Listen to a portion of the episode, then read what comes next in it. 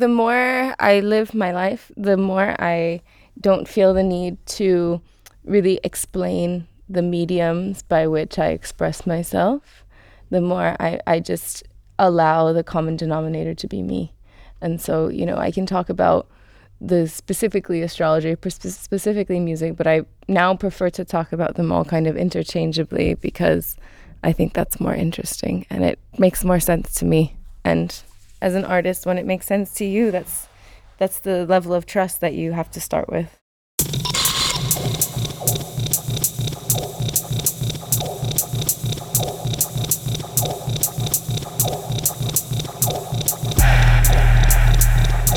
It's tempting to describe Marissa Malik's practice as a crossroads, one where music production intersects with mysticism, DJing, and astrology. But the way she talks about these complementary aspects instead suggests that they are all on a sort of Möbius strip, a continuum with no beginning or end, on which they harmonically coexist and feed back on each other. This paradoxical geometry relies on a worldview and a critical gaze that has allowed Marissa to explore and put her own spin on the correlation between language, racial segregation, and gender, especially in the framework of diaspora communities like her own. Marissa, who's also known by her musical moniker Manuka Honey, was raised in Connecticut by a Mexican mother and a Pakistani father, and is now based in London, which goes some way to explain her often chaotic reinterpretation of Latinx infused club music from all over the global south. We sat down with Marissa Malik to talk about language, rituals, migration, mysticism, barriers, queerness, and sexuality in her musical domain. And we got the ball rolling with her dissertation, Language Erasure The Loss of Mother Tongues in Diaspora one of the main kind of uh, explorations of this dissertation that I still feel very connected to because, you know, now it's been about five years since I've published this and it's ready for a second edition. But um, starting from this place of race and language being so intertwined and um, habitus within language and how they intersect because language is always seen as something completely different. And when we think about it, it's um, it just feels very normalized to wherever we are, when actually it's so much part of one's demeanor and it's so much weaponized against people or or in positive ways. It's or it's um, you know interpreted in positive ways towards people to where they can you know benefit from different colonial positions. It's really interesting, you know, as I've traveled the world more, um, being in you know in the global south and seeing how being able to speak english is an expression of class versus you know how it's you know withdrawn in other contexts for protection and so i think with that aspect of my research i was i was really keen to dig up some statistics around how you know we saw the correlations between language and race and then also thinking about how the, the kind of micro expressions of violence that continue in empire through multilingual models. Um, and how, you know, f- from my very specific experiences, you know, that that was the starting point for me.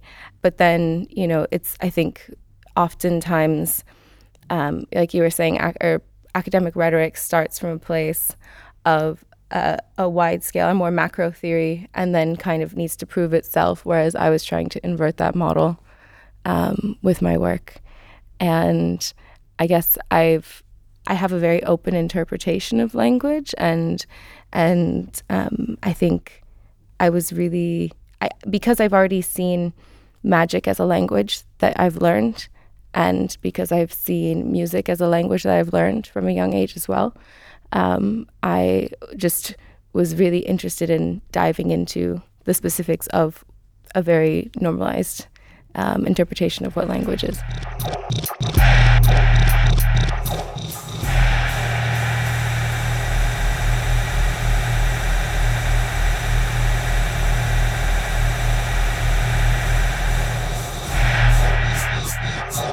Starting from a place of defining your terms is something that a lot of academics do. And I wanted to be really specific about this because that was kind of the, the keystone of, of the work.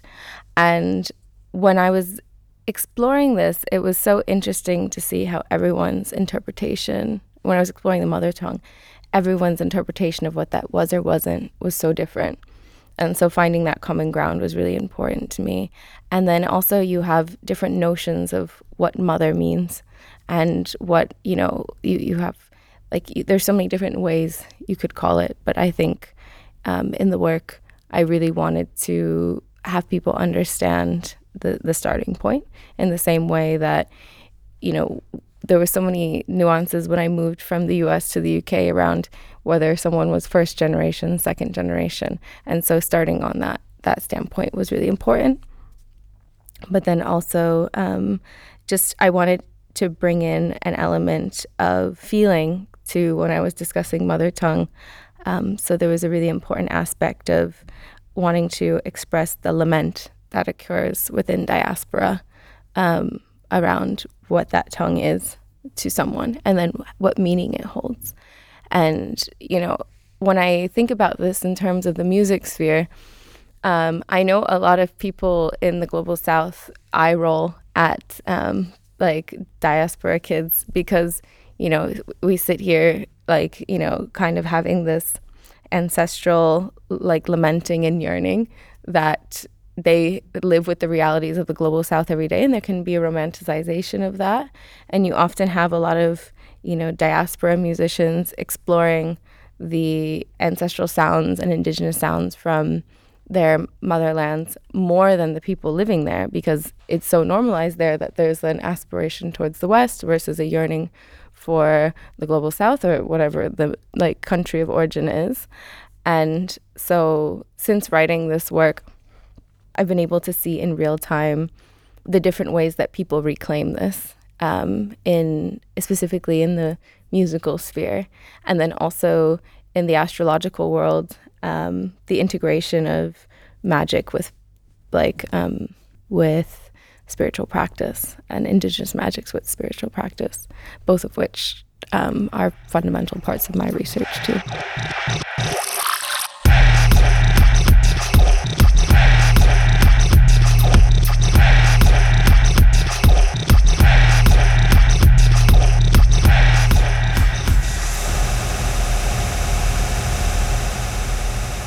When we think about how history is written, like um, the the idea of motherland, the idea of of nurturing fertility, but then also like a bedrock and a starting point. Of, it's almost like the womb, which is such a sensitive and naturally soft area, and a lot of the time, you know, as I talk about in my research, like whatever is seen as feminine is not seen as high knowledge and so is therefore often just taken less seriously by like western ideas of of um, you know study in general. And so the notion of the mother tongue is like naturally kind of withdrawn from from like hyperanalysis. And i wanted to give it the breadth of a kind of really intense exploration and also highlight the you know since a lot of this like research around multilingualism in terms of colonial strife has occurred which often it just occurs in terms of you know like there, there was some there was some like really important research I talked about that I, I found in my dissertation that kind of talked about the importance of multilingualism but not necessarily um, a more theoretical analysis of it in terms of gender which language is super gendered. Um, so, like, I wanted to make sure that it had a more contemporary feminist approach to those things.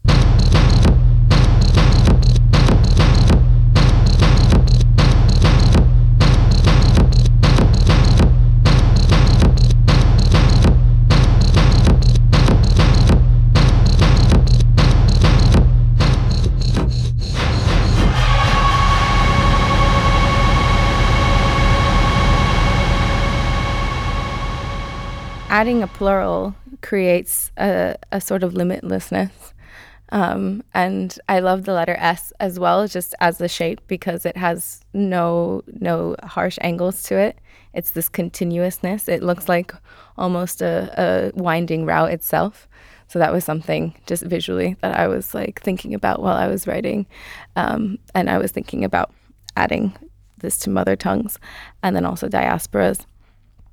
But yeah, I wanted to I wanted to open it up. I wanted people to be able to engage with this idea on a new plane like because when you see mother tongue as just one it, it kind of creates a, a, didactic notion of self as well and i think just in an increasingly you know crossed over world i don't like saying you know like a cultural melting pot because it's not a melting pot. It's a it's a very if anything it's a very forced way that the world navigates itself through migration. You know, this idea of a melting pot makes almost like you can picture the seamlessness to it, like everything's being chucked in equally when in, in fact people are being, you know, dislodged and, and deported and forced into certain places based on colonial enterprise and borders, um, which shouldn't exist. So, you know, in an increasingly, I guess, multi hyphenate world of and where people are crossing over in ways they hadn't before, there's a, a, a desperate need to open up what that term is and isn't. And in the same way that, you know, it opens up the sense of belonging, which ultimately I think a really important aspect of my work is the notion of belonging. Because one thing I didn't ever want to skirt around in my writing was the emotion behind um, what this was. And I think that emotion is really clear in my work. Um, it's a really intricate concoction of rage and sorrow, but also intrigue. And so much academic work for validation kind of embodies this stoicness to it and removes the the author. And, you know, I, I never want to do that because I never want the self to be removed from the history of whatever I've written because that creates so much more work for whoever is going to be looking in the archive later.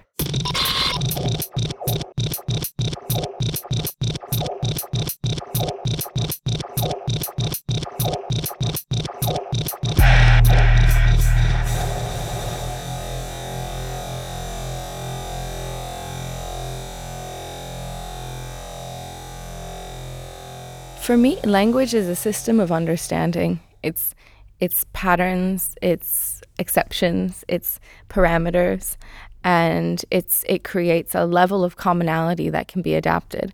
And this creates the framework for so many things to be seen and interpreted as a language. I talk about tarot as a language a lot because ultimately you're drawing from the same information pools in the spiritual realm. You're just using a different route to get there.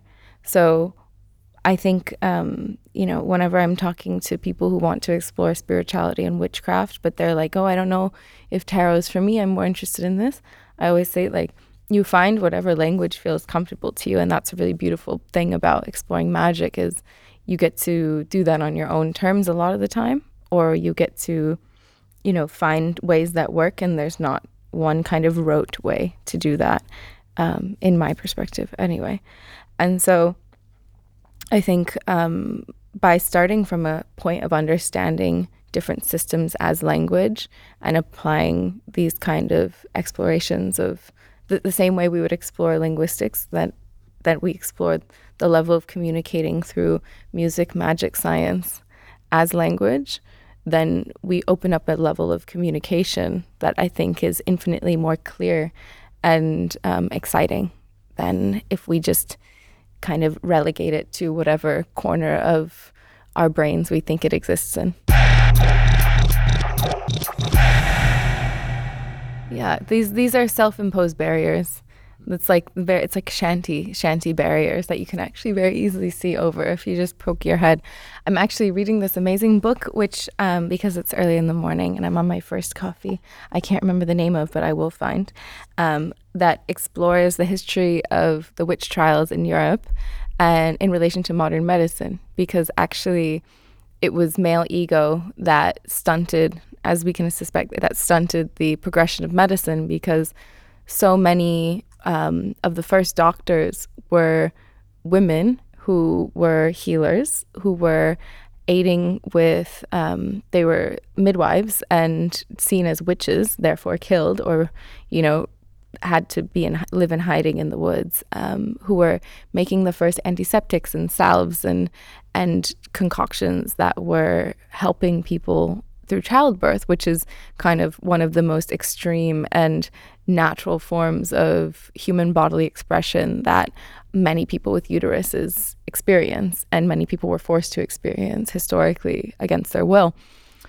And this was in the time, I think I want to say this was like 1700s when, you know, people were still bleeding with leeches and whatnot, which we know does little to nothing. And so those women were killed, those types of knowledge were destroyed very avidly. And it created this, you know, people would actively do the opposite of it to one, not seen as being consorting with witches, and two, to further invalidate. Surely, if a woman was creating that knowledge, that couldn't have been true. And so this created this huge lapse, I would say, probably at least 150 year lapse in knowledge that could have been prevented if there wasn't seen to be one, a gender barrier of knowledge, and to um, one that was derived from the sacred interpretations of the sacred and profane, because that sort of knowledge was seen as profane by the church. And so it was then, you know, eradicated. And this is also at the crux of the the destruction of indigenous knowledges too.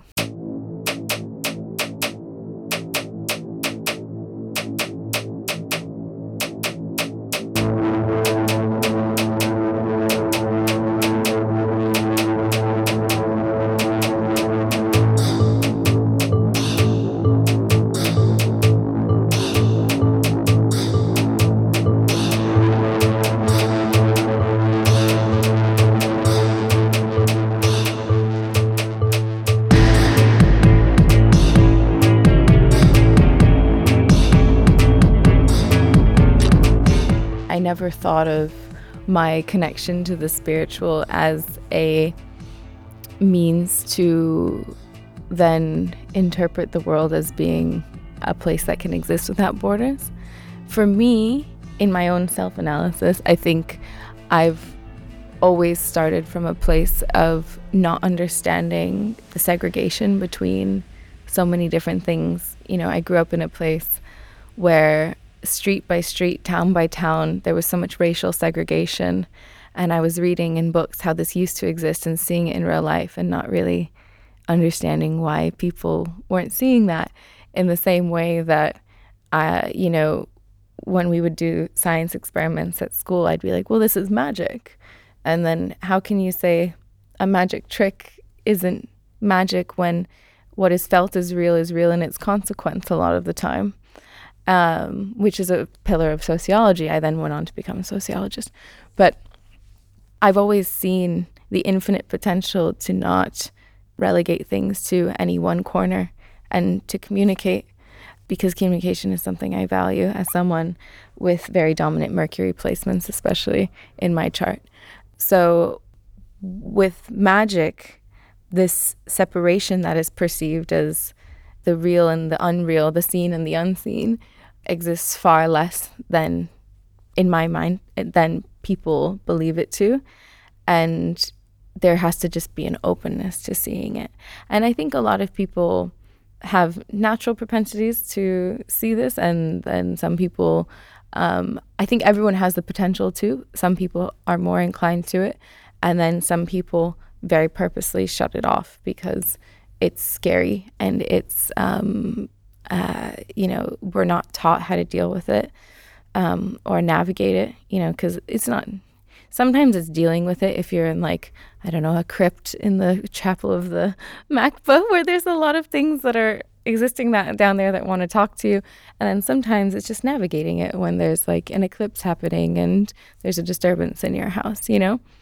So um, because it's just seen as so different and so scary and unnatural. And then you have like the whole like Hollywood and horror movies, etc. Just fear mongering around different things, which you know there are things to be afraid of, but it's it's just not um, it's not normalized in the same way that going to church is normalized. Although the world's very quickly shifting around that too, and I really I've been enjoying in some ways how astrology has become so popular on like a such a pop basis um, and going from newspaper pulp and then having very niche circles where it was popular to this kind of every major platform wanting to talk about it. Um, you know, I, I have mixed feelings. I think, like, in some ways, I'm super happy because this is a normalized conversation, which I now don't have to gently ease conversations in that direction. It's more like, you know, I could talk to a footballer and he could generally know what his star sign is. Um, whereas in the past, it was kind of more of like I would have to test the waters. Um, so having something normalized makes it easier to begin to talk about. But then things that I find difficult about it are that the, like anything that becomes pop knowledge, it becomes more narrow and like and um, shallow in how it's talked about, it just becomes, uh, you know, snap stereotypes a lot of the time, which is okay because you, you have to start somewhere with knowledge. And I think people who are interested can look more into it. But then I really don't like how astrology and magic has been co opted by neoliberalism, as like so many things are, because it's turned everything into a self help complex of you can use astrology to just, you know, figure everything out yourself. And, you know, it, in the same way that you can get a gym membership and just work on yourself and you can do everything in isolation. And this is one of the most dangerous things about neoliberalism is that the idea that the self can exist so autonomously. And it's just this horrible extension of the American ethic and dream of like, do it yourself don't depend on other people. You know, it's, you know, so many times, and especially in like relationship discourse, which is hugely involved with astrology, you know, you see our compatibility. You have codependence and independence talked about, but we we don't talk about interdependence anymore. And this is such an essential part of magic. Magic is about connecting to what's larger than you and connecting to community. And without a coven or something that resembles that, so much less is achievable through your own magic and your own power. And I think I really want to see people pushing the discourse of of magic and really pushing themselves to um, expand their horizons in terms of community and think in a more socialist way around these things. Um, and you know, feel instead of feeling a stronger obligation to self, which you should have, also allowing it to feel a stronger obligation to those around you and community.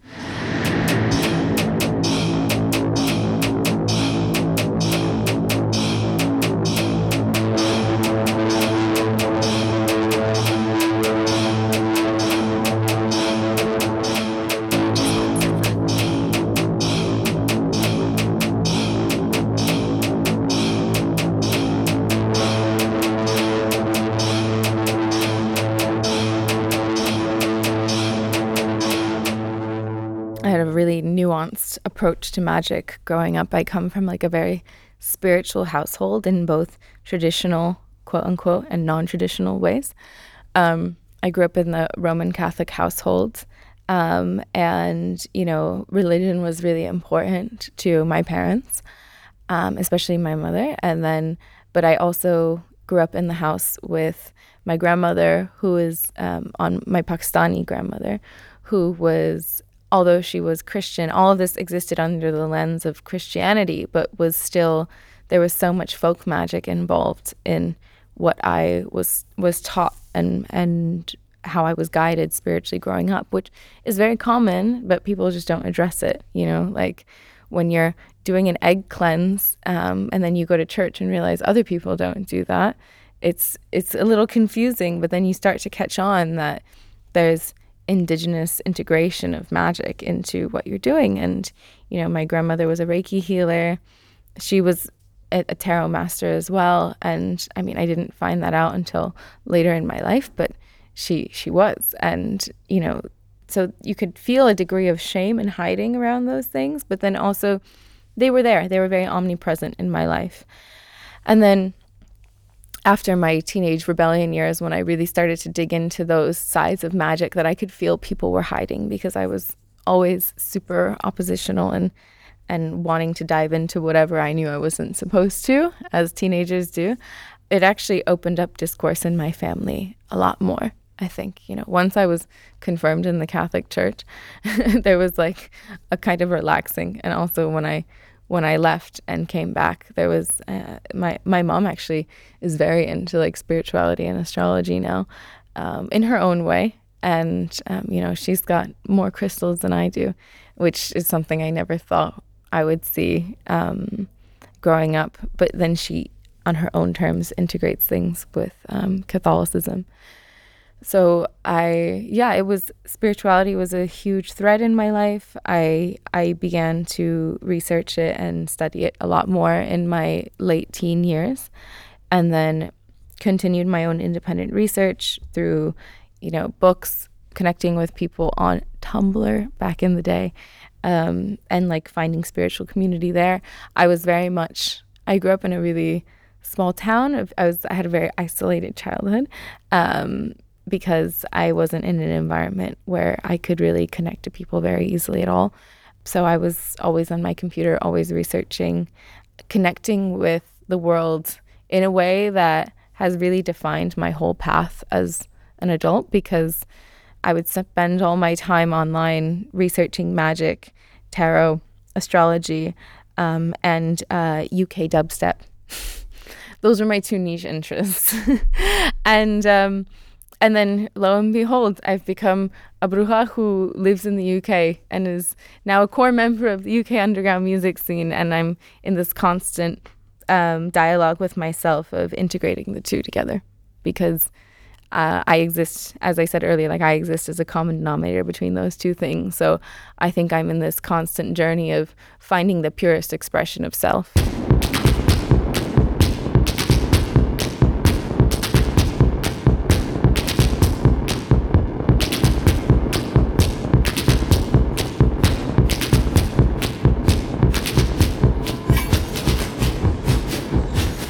Let's define a term, as I love to do. A ritual is anything you do with intention that you might repeat to achieve the same outcome. So I do lots of daily rituals, whether it's my affirmations that I tell myself, which aid in a manifesting practice of, you know, I set an intention for the day. Today, I will this, this, this, this, this, you know, whatever I need to hear that day. Some of them are consistent you know, whether they're me telling me that I love myself or that I love the people in my life or that I love my life itself. Not that I need to often tell myself I love my life. There's so many ways that I find a level of appreciation for the places I end up and the people I meet and the things I do. Um, but affirmations are like one part of my my ritual practice. Um, I have different cleansing rituals that I do on a daily basis, whether it's smoke cleansing with different herbs, or whether it's um, when I shower, I shower with a lot of heavy salts to keep spirits that want to linger off of me and also just keep my energy really clean.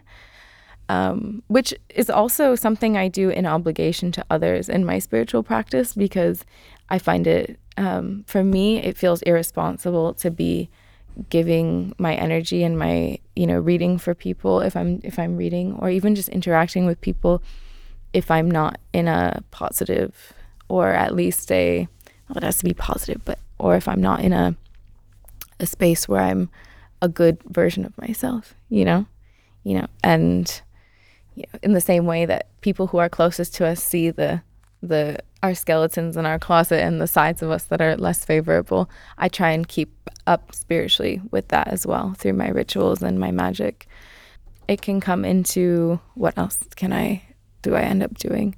Um, so yeah, I have daily affirmations, I have daily rituals, and then it also, you know, in terms of like community, like I was talking about, like community practice, I try really hard to um, make sure keep tabs on everyone in my life. I feel like that's a really important part of being a bruja and a, a spiritual person is if I have suddenly a feeling that I need to talk to so and so who I haven't spoken to in a month, that's something I'll do. This is all like a lot of this people don't realize is very just normal aspects of being human um, and being a person who's, you know, sociable and exists in the world. But I think because the mystique of magic is um, so shrouded and confused by media perceptions um, that you know I with with my fellow friends who identify as witches, um, so many of them will be like, "Oh, I'm really tired. I need to just go fry some garlic in a pan." You know, like that's the ritual I'm craving right now. And anyone else might be like, "Well, I just did that last night for dinner." It's like, well, that's a ritual if you want it to be. So my my daily practices um, kind of revolve around those types of acts. Even if I don't shower that day because I'm in, for whatever reason, I try and always wash my feet as well because um, that's a part of my body that I'm really connected to as a Pisces. You know, it, it doesn't happen overnight. And it's definitely um, something that I think for me needed to occur with a lot of care and um, confidence and time. And I think, you know, we live in a generation where um, people are more excited to self appoint than than to be on the journey. And the journey is so important because when you call yourself something, you're accepting a level of responsibility towards others as well. And um, when there's more focus on the visibility around something than the practice, it becomes a shallow act and the magic is weak and it it's not fulfilling in the way that it should be for everyone involved. But because we have such a media driven, you know, clout industry complex, it becomes more I think it's people want to go on TikTok and then tomorrow call themselves astrologers. And I'm not saying that there's not a lot of people who are doing that and and and do have the credentials and I also don't like being in a position where I'm I'm judging that but it took a long time for me to to self-identify as all the things that I do because with these really ancient practices there's it's so loaded and it's you're having to honor a line that you're coming from and understand that history as well not that some people don't have access to that, and that's fair enough, but it's something that you have to really feel on a deep level. And, you know, age can come into that as well. You know, I I don't know. I think for me it took external validation as well before I finally got to that place of understanding. And it doesn't need to for everyone. Some people are more confident than I was at a younger age, perhaps. But also when I was not self identifying super publicly as a bruja or as a tarot reader or anything. And I was just kind of saying that this was part of my practice as an artist, which is a much more loose term and is a, a, implies that there can be a lot more freedom and dabbling amongst things, which I still identify as an artist as an umbrella to what I do. Um, I was able to read for people and it felt less pressure and there wasn't this this level of revere that I was putting myself within. But as I as time went on and I started to trust my own practice more and and also seeing the results and seeing that I did know what I was doing and I, it, it was working and I I did trust myself to be in these positions um, of power, which are really delicate and come with so much care and responsibility then I was more willing to self identify that way. Because, um, I mean, this is how you end up with cult leaders is like you have an unchecked narcissistic ego that goes with a level of spiritual power. And this, you know, at, at the crux of all socialization is power.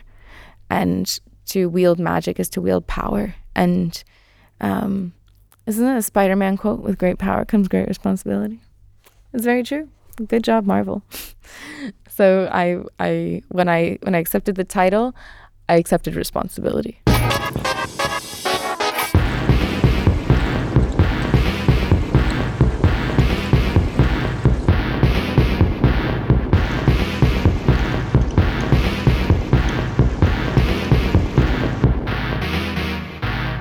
To name anything is to give it power.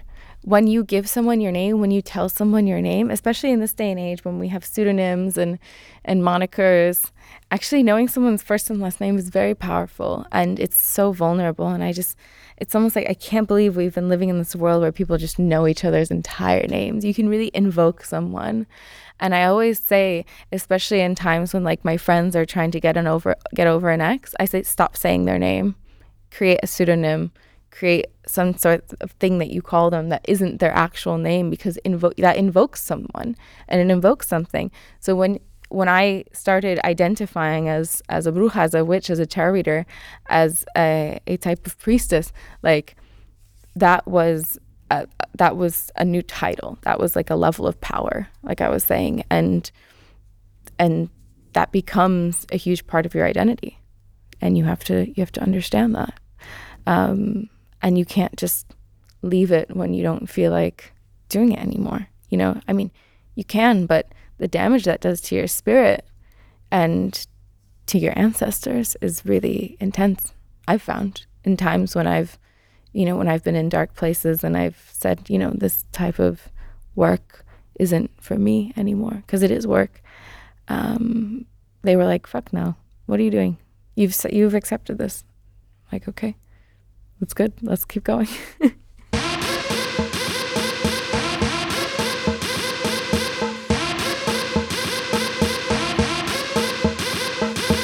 okay, you're reading your horoscope and it says that, you know, this month you're it's going to be easy for you to communicate. You know, you're having a month where there's a good level of of you know, like your ability to get your point across to others.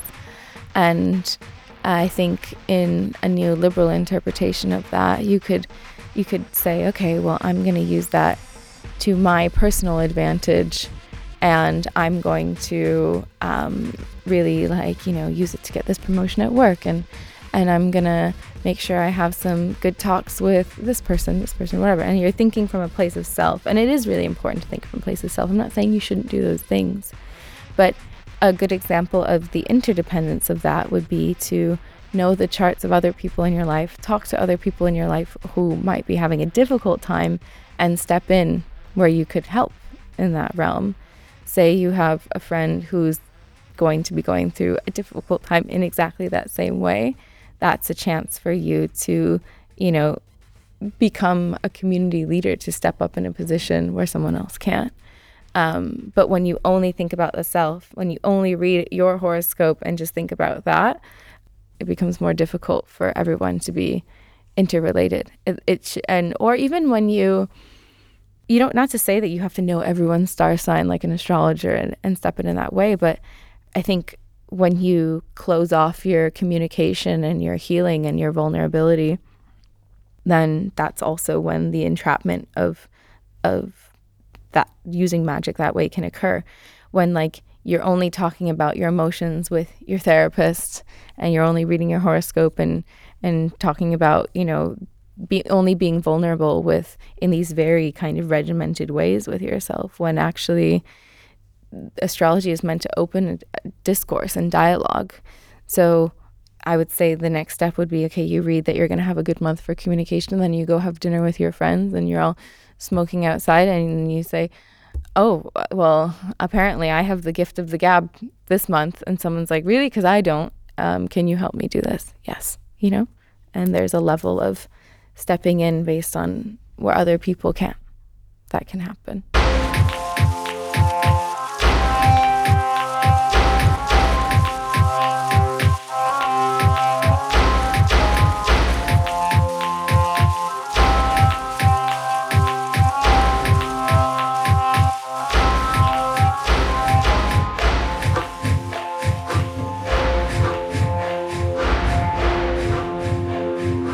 So queerness, let's define the term.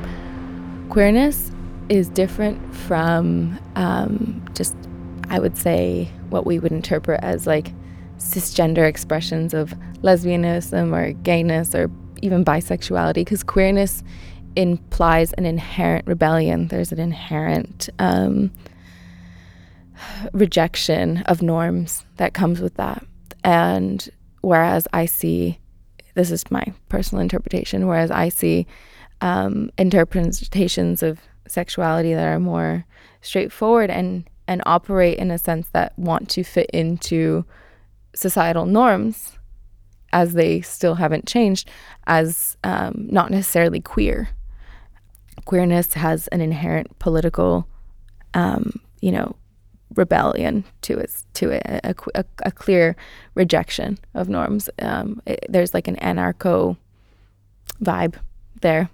And so with queerness and magic, because magic has been relegated to a place of needing to, um, in the West anyway, needing to um, exert itself in very specific ways just to exist and be accepted, um, and is often had often has to be hidden away, and you know there's a, a struggle and a, a, fight to to exist that um, and that integrates so well. And we also see whenever things are um, whenever things are rejected by societal norms, they often end up coming together. So we see queerness in astrology. Like, you know, I don't think I've ever been on a date with a girl where we weren't extensively talking about astrology. there's just there's this natural flow of them together because I guess to distill all that they exist with outside of the systemic and so there's a redefining, a having to do something where to generate self where there's not a blueprint. And so you're redefining, you're creating your own path. And I think this is something that then you add artists to it, regardless of gender identity or sometimes politics, but not all the time, where artists, musicians, the path forward for us is not defined very clearly. You know, that's why there's documentaries that exist because of the strange intricacies of which your life unfolds. You know, I never expected to be sitting here today, um, given that I have a degree in printmaking, fine art, and and then a master's in printmaking. You know, like maybe sitting here in a different context, but not just doing the things that I was actually obsessed with as a teenager online, um, rather than what I spent copious amounts of money and years studying. But they all integrate, right? And so the commonality, I guess, then between artists, queerness, um, and and magic, as it incorporates into all of them, is that people and communities are defining what they are and how they're used, and um, you can't just turn on the TV or go to any sort of normal space. I don't know what I would uh, what would I define as a normal space. Um, I guess a space where you know it spaces of the general public where you can meet any type of person, but also people who hold whatever the majority thoughts are of that locale, um, and and have a similar life to someone else.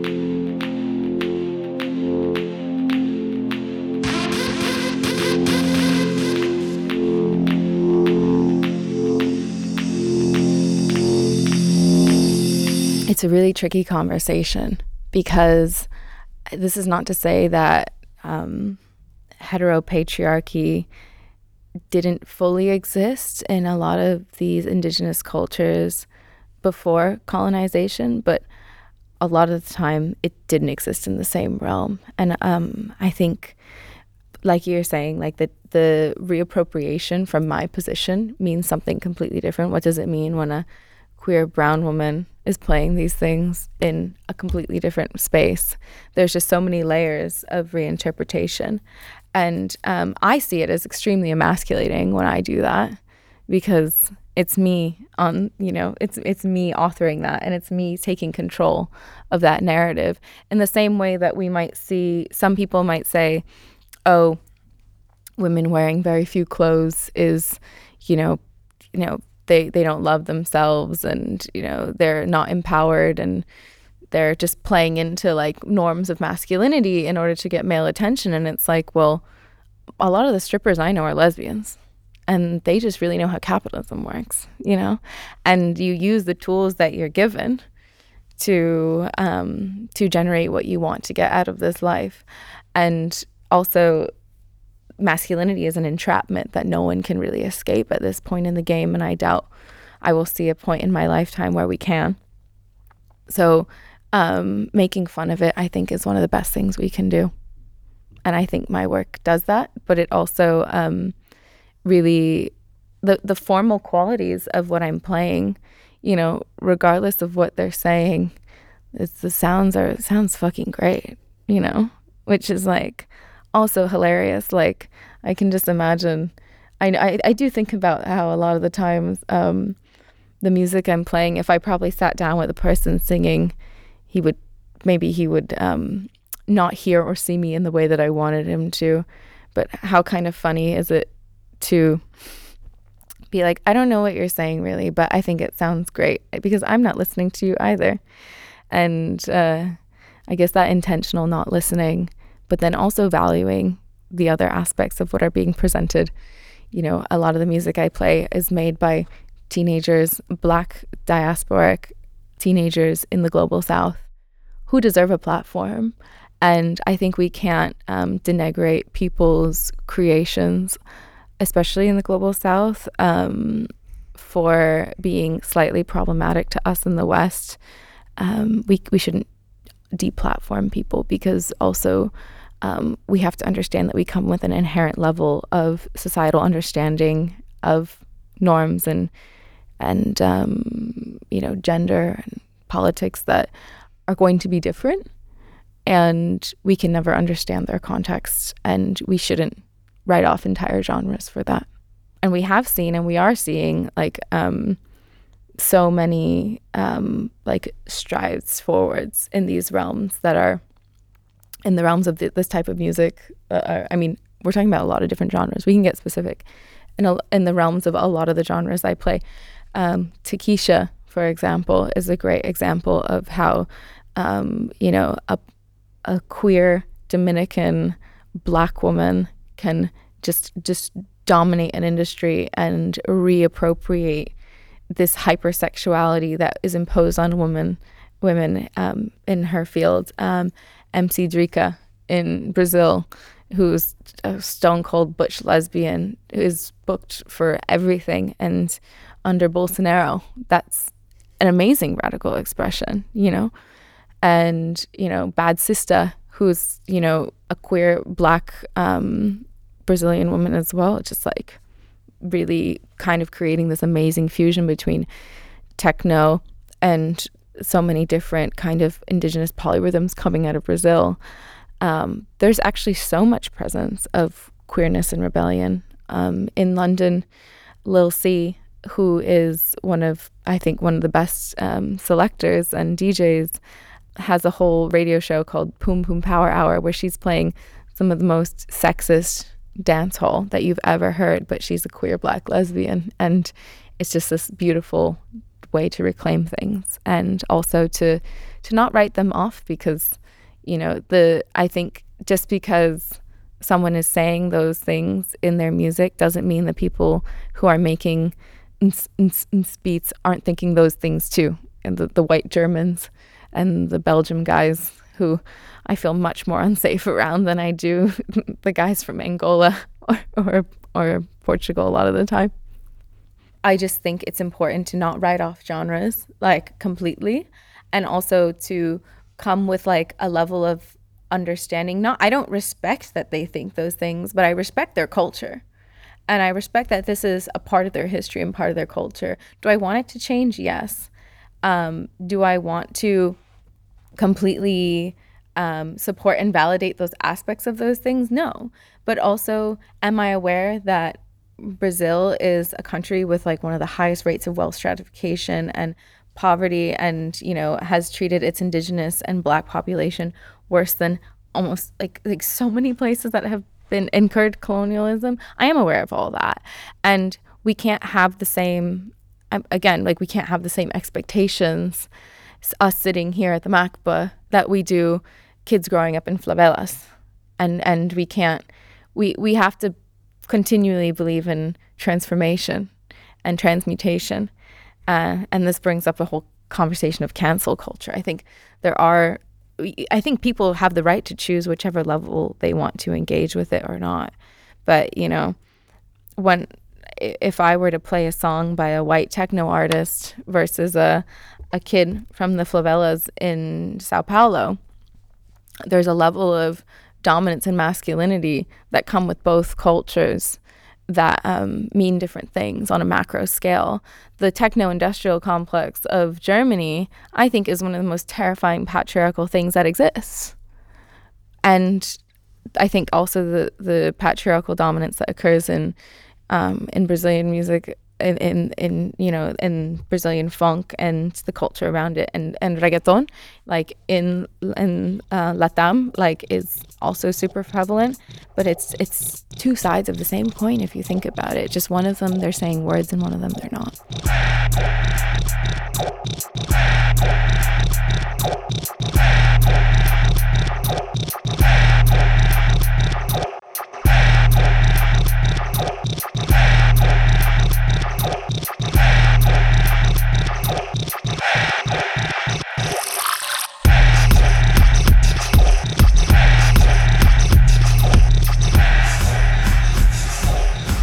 magic and politics has always been super interwoven. Magic and capitalism as well. And like magic in a very loose term like you have people invoking with sigils and everything. There was a lot of like kind of pagan magic that was used like west like western european pagan magic that was used by um, you know the qanon people and um, other psychopaths. Um, but this is something that has been invoked by people for millennia. And like the integration of politics and the state you know with in Egypt in Rome in, in Alexandria you know the ascendant that we use in astrology comes from Alexandrian astrology. Hellenistic astrology is another pillar of the kind of interpretation of astrology we see today. Venus was the state. Mars was was the foreigner. Um, in a lot of my research I present um, Mars in equivocation to how Said talks about exile. There's a very natural integration between politics, the state, and astrology, magic, or you know whatever any type of magic that you might perceive. Steve Jobs had astrologers working for him. I know he's not what we would see as politics, but in a world of hyper capitalism, he might as well have been the president at a certain point. Um, he had 10 astrologers who would decide launch dates um, which is he elections is called. And i mean even that word election um, is so political for obvious reasons.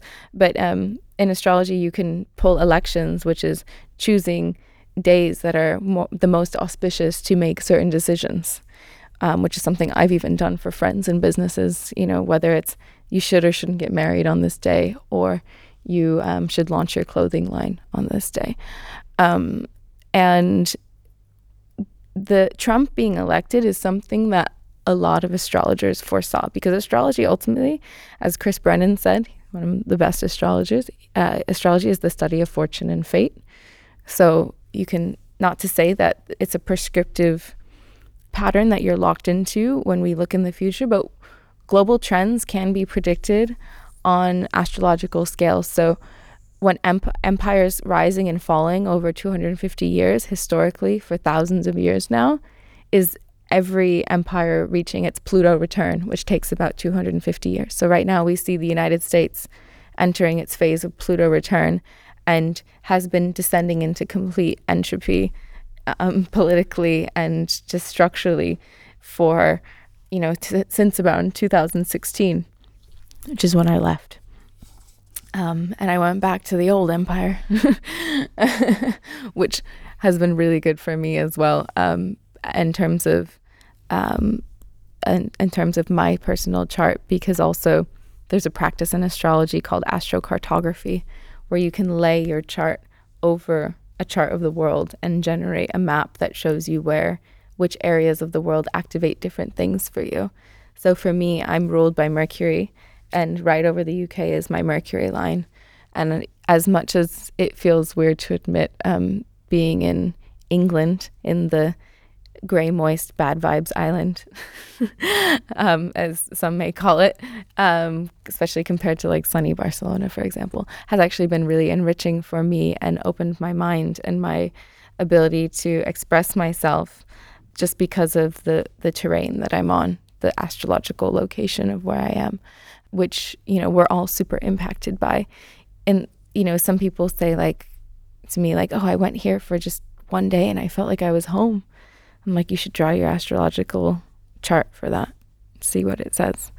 Um, so, anyway, I've gone a bit tangential to um, talking about politics and astrology, but there's, it's always been, it's always been there. But then, you know, then you get men's rights activists who read two articles and suddenly they think they're like wizards who are born out of the like womb of Thor or something. Um, and they should just stop being on the internet.